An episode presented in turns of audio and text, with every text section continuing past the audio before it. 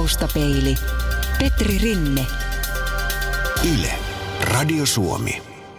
XCOlla tarkoitetaan siis maastopyöräilyn olympiamatkan kisoja ja XCM lyhenteillä tarkoitetaan taas sitten maastopyöräilyn maratonmatkan kilpailuita. Eli XCOssa se olympiamatkalla ajetaan sellaista noin 5-7 kilsan rataa yleensä, joka on teknisesti aika haastava ja myös fyysisesti aika sellaista kovaa intervallia, eli paljon, paljon kovia nousuja ja laskuja nopealla temmolla sisältävää kisaa, mitä sitten ajetaan sellainen sääntömääräisesti taitaa miehillä ja naisilla olla kisan kesto puolitoista tuntia vähintään, puolentoista tunnia kahden tunnin väliin. Ja sitten taas maratonkisoissa ajetaan yleensä yksi tai kaksi sellaista kolmen neljänkympin kierrosta, mikä on sitten teknisesti aika paljon helpompaa.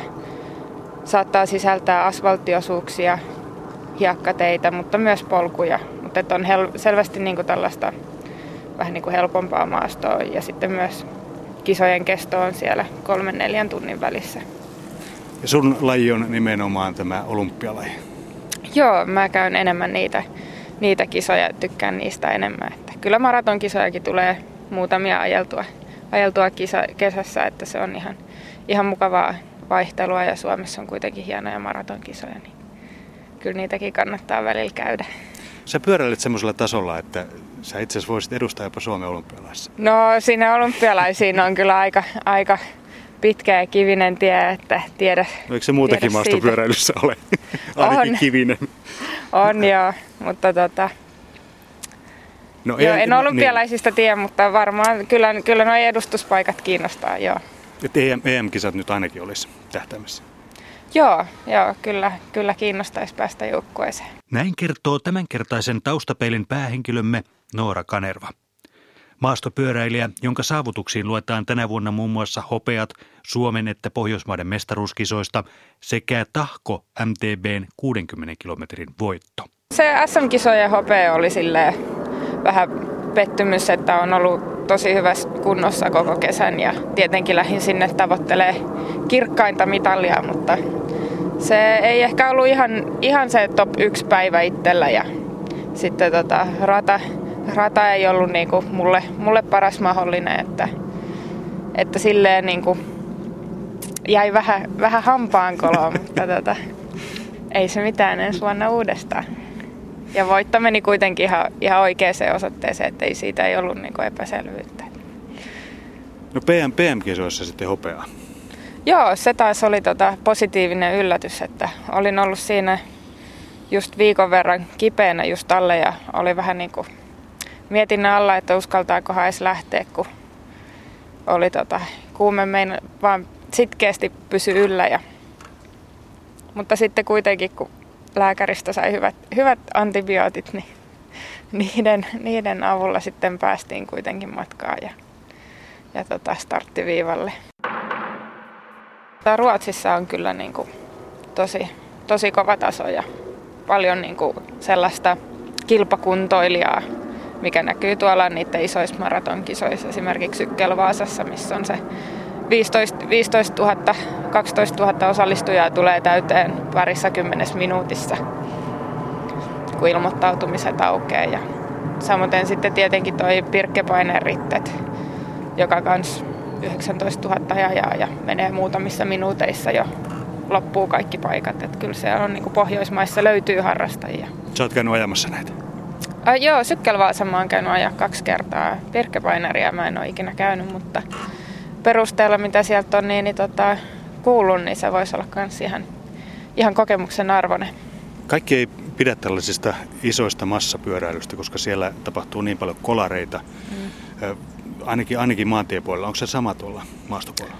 Joo, kyllä se eka kertaa, kun olin siinä Sykkelvaasassa pari, ker- äh, pari vuotta sitten, niin kyllä se oli aika shokkinen ensimmäiset kymmenen kilsaa, kun porukkaa lentää oikealle ja vasemmalle ja kaverit on verissä päin siellä tien sivussa, niin kyllä siinä vähän meni, meni totutellessa siihen, kun ei täällä Suomen maastopyöräkisoissa kuitenkaan ikinä näe sellaista.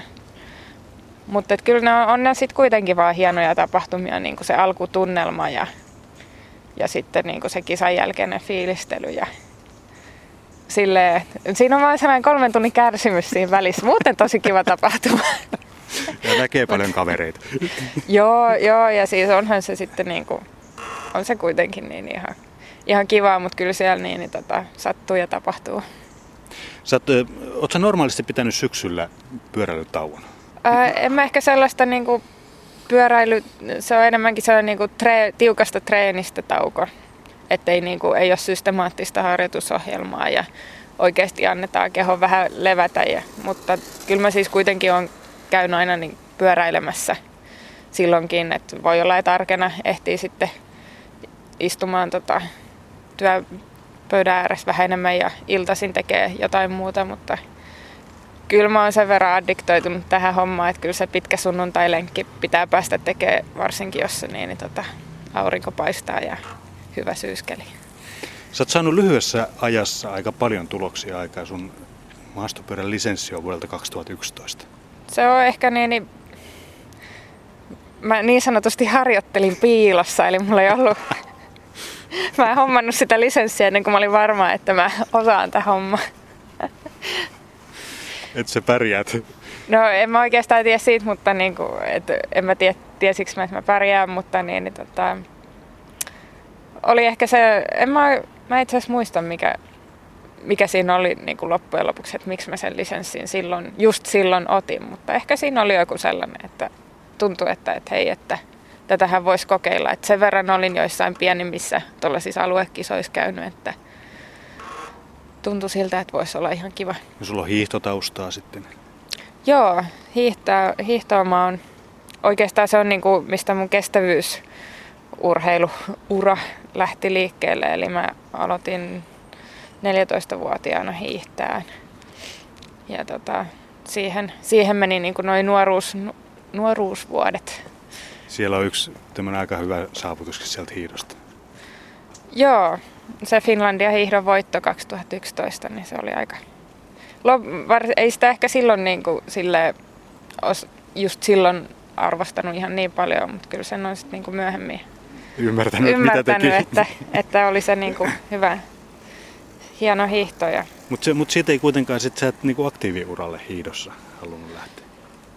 Öö, siinä oli oikeastaan ehkä niitä niin kuin etelän huonoja talvia, mitkä vaikutti varmaan siihen, että, että se olisi vaatinut sit niin paljon, olisi pitänyt olla resursseja olla jatkuvasti Lapissa tai jossain jäätikköleirillä. Ja sitten ehkä, no kun oli niitä huonoja talvia, niin sitten kaipasi jotain muuta siihen. Muuta kuin sitä kahden kilsan tykkiladun kiertoa. Niin sitten tuli tämä pyöräily ja se vähän niin kuin sit, se on niin kiva, että se vei vaan mennessään. Että se oli enemmänkin niin kuin sitä. Sultahan, niin, sultahan löytyy myöskin sitten, sä juokset ja uit, eli sitten sulla, kun siinä pistään pyörä vielä siihen, niin sitten siinä on se triathlon. Ja... Joo, sitä kautta niin kuin, se oli vähän niin kuin siirtymäkausi tähän pyöräilyyn, että tuli, tuli se oli niin kuin se se mikä, niin kuin eka laji, mitä lähti niin kuin vaihteluksi, vaihteluksi tekemään. Että se oli silleen, kun hiihdossa on tottunut kesäsi aika monipuolisesti harjoittelee, siinä on kuitenkin paljon juostaan ja tehdä niin kuin erilaisia hommia, niin ehkä se triathlon oli sit siinä niin kuin just oli helppo mennä siihen, kun se oli myös vähän monipuolinen ja mä olin kuitenkin vähän juossut ja vähän pyöräily ja mulla oli sitten maantiepyörä, niin sitten tarvii vaan se uinti, uinti opetella. Niin silleen joo, ja siinä tuli käytyä sitten niissä maastotriatlon kisoissa, mikä sitten johti tähän niin kuin maastopyöräilyn opetteluun. Ja sitten, tota, sitten se maastopyöräily oli vaan koko ajan kivempaa ja kivempaa. Ja sitten ne muut, muut siitä, lait siitä ympäriltä vähän, tai juoksu ja uinti vähän sitten jäi taustalle. Miten sä treenaat, tai miten maastopyöräilyä treenataan? Sehän ei auta, että sä ajat tästä, tästä töihin, koska sun työmatka on niin lyhyt, että siinä ei montaa kilometriä tule. Eh, laskeeko sä esimerkiksi kilometrejä vai aikaa harjoituksessa? Kyllä mä oon aina laskenut niin kuin ajan aikapohjaisesti mennyt harjoituksessa. että meillä on aina ollut niin kuin vuodelle tietty tuntisuunnitelma tai tavoite, joka on sitten niin kuin pilkottu niin kuin muutaman kuukauden jaksoihin, että mitä painotetaan milloinkin ja sit, mitkä on taas pilkottu kuukausi- ja viikkotasolle ja niin kuin sit niihin spesifiin harjoituksiin, mitä tehdään. Et en, mä, en mä ikinä, niin kuin, en mä edes tiedä kuinka paljon kilometrejä mä ajan pyörällä vuodessa. Ja sitten vielä maastossa, kun se hämärtyy, niin et hmm. ei sillä oikeasti ole, kun jos ajat tosi tiukkaa maastoon, niin eihän niitä kilometrejä edes kerry hirveästi verrattuna maantiepyöräilyyn. Et siinä maantiepyöräilyssähän se on paljon selkeämpää, että sä voit sanoa, että mä ajan 10 000 kilometriä vuodessa, niin heti sä, niin muut tietää, että okei, okay, että se treenaa suunnilleen tämän verran. Tai että se on suunnilleen tämän tasoinen tyyppi. Me ollaan keskuspuistossa tällä hetkellä tässä Pasila urheiluhallin takana ja saadaan tähän Mersun ääntä taustalle hetkiseksi siellä. Meillä oli kahdeksan aikaa treffit tässä. Onko se normaali, että sä oot pyörän kanssa liikkeellä kahdeksan aikaa? Joo, kyllä mä aika yritän sille tavoitteena aina lähteä sille puoli kahdeksan aikaa aamulenkille, että ehtii ajoissa duuniin. Ja, et kyllä silleen mä yritän kovasti käyttää näitä aamutunteja hyväksi. Viime vuosina mä oon ehkä vähän, mä oon ollut parempikin tässä joskus tässä näissä aamu, aamutreeneissä, mutta tota... Sä asut Ilmalassa. Minkälaiset, siis kerrotaan nyt niille, jotka ei Helsinkiä tunne, niin Pasila ja Ilmala on ihan, ihan vierekkäin ja ollaan aika lähellä keskustaa kuitenkin. Niin minkälaiset harjoittelumahdollisuudet täällä? Täällähän on siis ihan loistavat. Ei, ei voi olla. Siis täällä, Onhan... ajat sä täällä keskuspuistossa? Joo, tää on tota, siis tässä on ihan miele... Täällä on niin paljon... se vähän pe... tai polkuverkostothan perustuu siihen, että tarvii olla paljon niitä ulkoilijoita ja varsinkin koiran ulkoiluttajia, ketkä kävelee tuolla metsissä ja tekee niitä polkuja. Ja sä käytät niitä hyväksi? Joo, niitä käytetään hyväkseen. Että täällä on ihan mielettömät polkuverkostot ja sitten tämä viher, viherkuja, mikä täältä niin kuin Helsingin lähestulkoon keskustasta lähtee ja jatkuu tonne pidemmälle pohjoiseen ja levittäytyy itä- ja länteen, niin siis täällähän on siis satoja kilometrejä polkua. Et erinomaiset, erinomaiset mahdollisuudet maastopyöräilyn harrastamiseen. Eli sun ei, sun ei tarvi lähteä Keski-Suomeen hakemaan isoja mäkiä tai No mäet on ne ainoa ongelma justiinsa, että polkujahan täällä ja tekni, teknistä puolta pystyy harjoittamaan. Että mäkiä, mäkiä ei silleen sitten olekaan, että Malmin, Malmin kartano on se isoin, isoin huippu tuossa ja sitten on Paloheinän täyttömäki kanssa. Että niitä yrittää hyödyntää. Ja... Meneekö sä edestakaisin? Ylös alas, ylös alas. No joo, silleen se käytännössä tarvii tehdä, ettei siinä oikein muu auta. Että. Mutta toisaalta se sopii aika hyvin sellainen ylös-alas-treeni just tähän XCO, joka on just tällaista kovaa ylös-alas menemistä. Niin varsinkin Malmin kartanolla siellä on porukka tehnyt hyvää duunia ja rakentanut sinne hienot alamäkipaanat, niin se on hyvä, hyvä hyödyntää se, että aina täysillä ylös ja sitten tota, alamäkireittiä pari hyppyrin kautta alas, niin siinä tulee just, just sellaista oikeaa kisasimulointia, mitä XCO tarvitaan.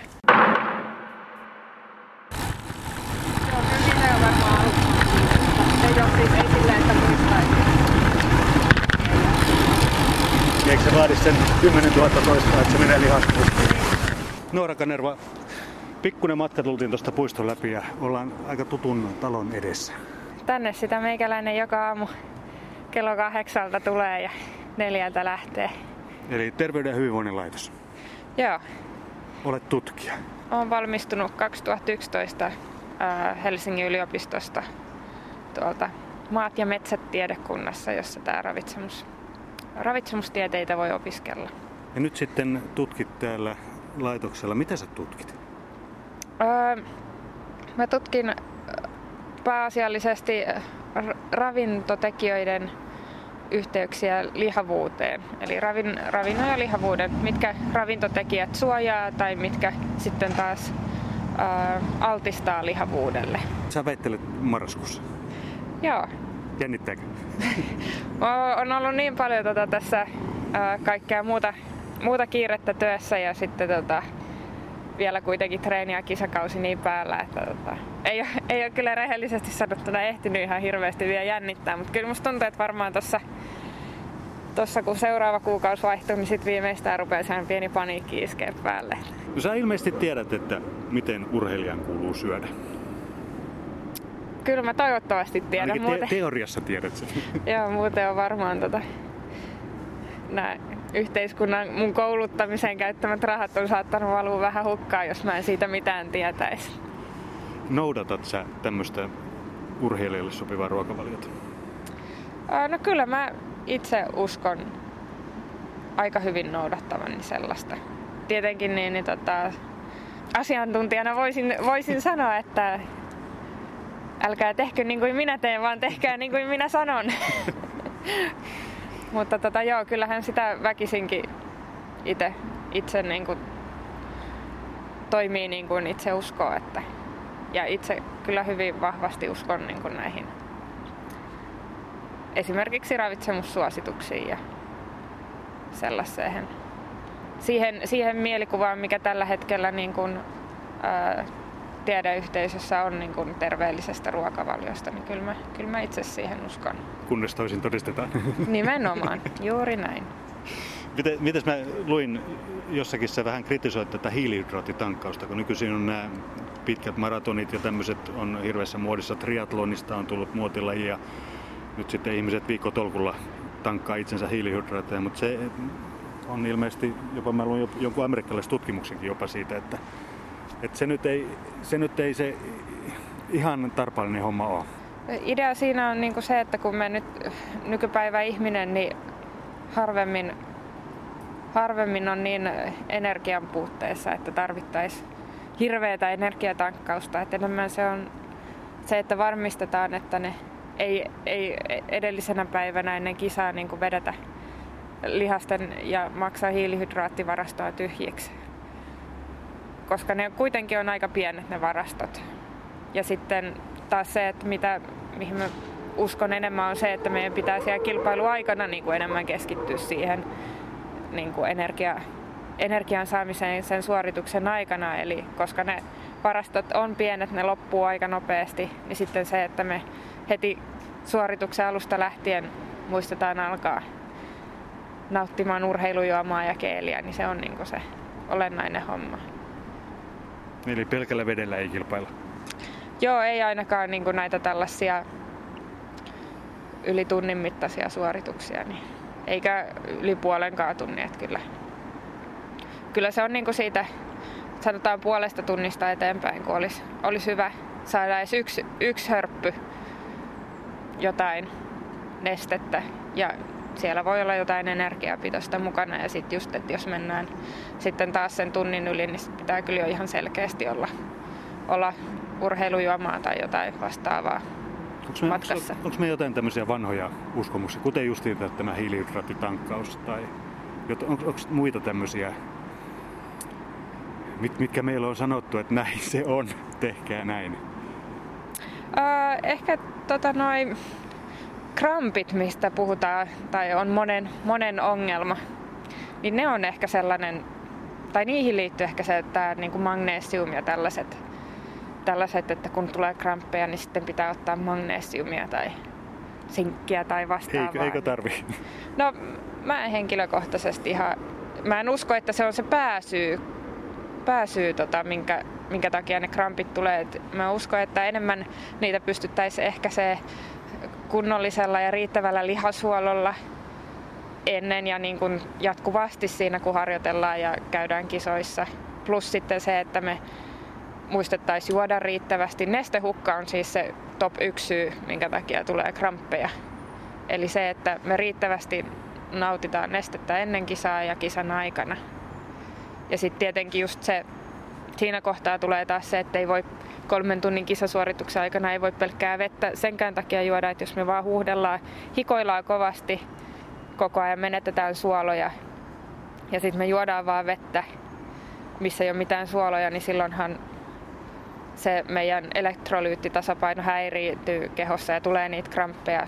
Et siinä kohtaa pitää muistaa, että siellä pitää siellä veden seassa olla jotain, jotain suoloja, mutta se, että niin kuin vedettäisiin siinä vaiheessa, kun kramppeja tulee, niin otanpa tuosta magnesiumpillerin, niin krampit katoavat, niin se en, en ihan hirveästi siihen kyllä niin kuin usko. Noora Kanerva, sitten puhutaan vähän vakavammasta asiasta. Selkärankareuma ja maastopyöräily.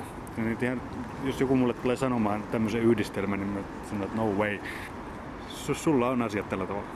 Mulla tota, homma alkoi oikeastaan vuonna 2008. Oli ensimmäisen kerran kevä, ensimmäisillä kevätlenkeillä mulla oli silloin maan, maantiepyörä ja tosiaan se on aina ekaa kertaa, kun sen pyörän päälle pääsee keväällä hyppäämään, niin se on aikamoinen, aikamoinen into päällä ja heti pitää päästä ajaa kahdeksan tuntia.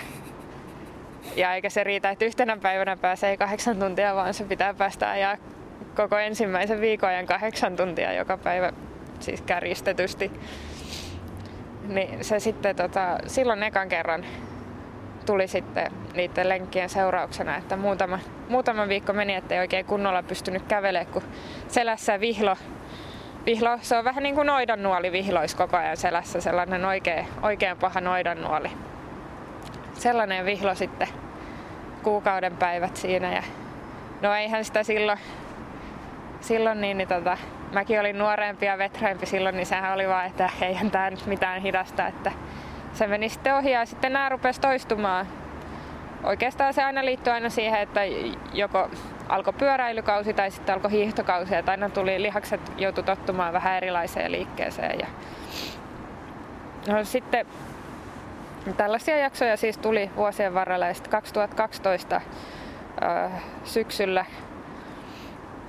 sitten mä olin itse asiassa Lontoossa yhdellä tota, tilastotieteen kurssilla ja sinne mulla oli edellisenä päivänä ollut kisa ja sitten seuraavana aamuna lähtöreissuun ja menin lentokoneeseen ja sitten siinä oli välilasku Ruotsissa ja siellä rupesi vähän tuntua, että kylläpäs toi selkä rupeaa vetää kipeäksi. Ja Lontoon päässä en enää meinannut pystyä kävelemään koneesta ulos. Ja kaiken onneksi mulla oli sitten vielä pyörä. Tietenkin pyörä oli mukana. Mihinkään ei lähdetä ilman, että pyörä tulee mukaan. Niin, niin tota, pyörä oli pakattuna tällaiseen pohvilaatikkoon, mitä siis pitää kantaa, mitä ei voi vetää, vaan sitä pitää kantaa kaksin käsin. Ja minä sitten siinä, kun hädin tuskin pystyin edes kävelemään ilman mitään kantamuksia, niin sitten yritin läpi Lontoon keskustan päästä sen pyörän kanssa. Onneksi sitten Mä ilmeisesti näytin niin säällittävältä, että jopa pari ohi- ohikulkijaa tarjoutui kantamaan sitä laukkua mulle vähän aikaa, kun mä näytin niin poloselta siellä siellä ja sitten siitä niin kuin alkoi, että se oli, selkä oli sitten